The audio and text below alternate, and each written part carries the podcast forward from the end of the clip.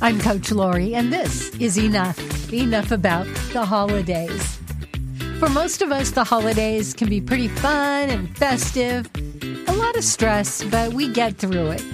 But for some people, it can be really difficult, lonely, maybe disappointment, maybe they lost somebody at Christmas.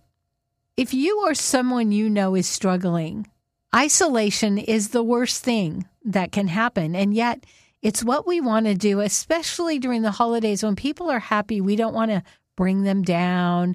We don't want to rain on their parade. We don't want to put our sadness on their plate. But there is help. First of all, there's a crisis hotline, which is nine eight eight. Second of all, there are counselors and coaches. And I know getting a counselor this time of year, this quickly, could be a real challenge. But if there is somebody that you know and trust, reach out to them. Don't suffer alone.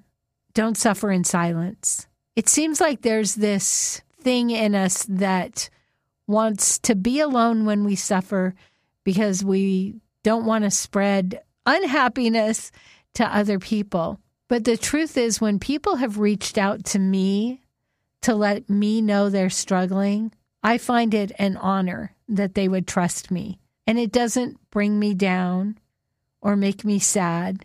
I try to be a good listener. I don't try to fix them. I just try to listen, hear what they're saying, and honor them for being brave enough to reach out and to ask for help. So I guess there's two sides of this. If you are struggling, I know it's scary and it's hard, but reach out. Get help.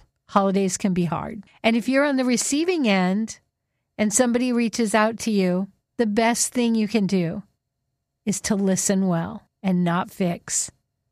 I know it's hard. I want to do it. Another thing sometimes we do is say, well, at least, or you have so much to be grateful for. But when somebody's struggling, it's easy to lose sight of that. And the best thing we can do is listen and validate. Let them know we hear them.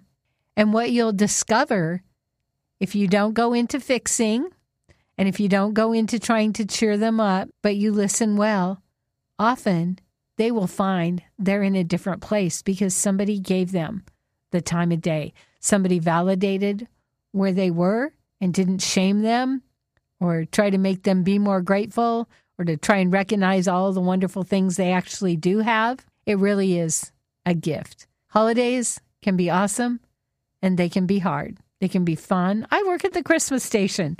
We have so much fun. Well, in fact, I saw a colleague post today and said, "It's pajama day at work. Which one should I wear?" And I thought, oh my goodness, today is pajama day. So I threw on my pajamas, got to work. I was in the garage when I ran into my first coworker who said, "Are you wearing pajamas?" I said, "Yeah, it's pajama day." And she said, "No, it's not. That's next week." I'm Coach Lori, and you are enough.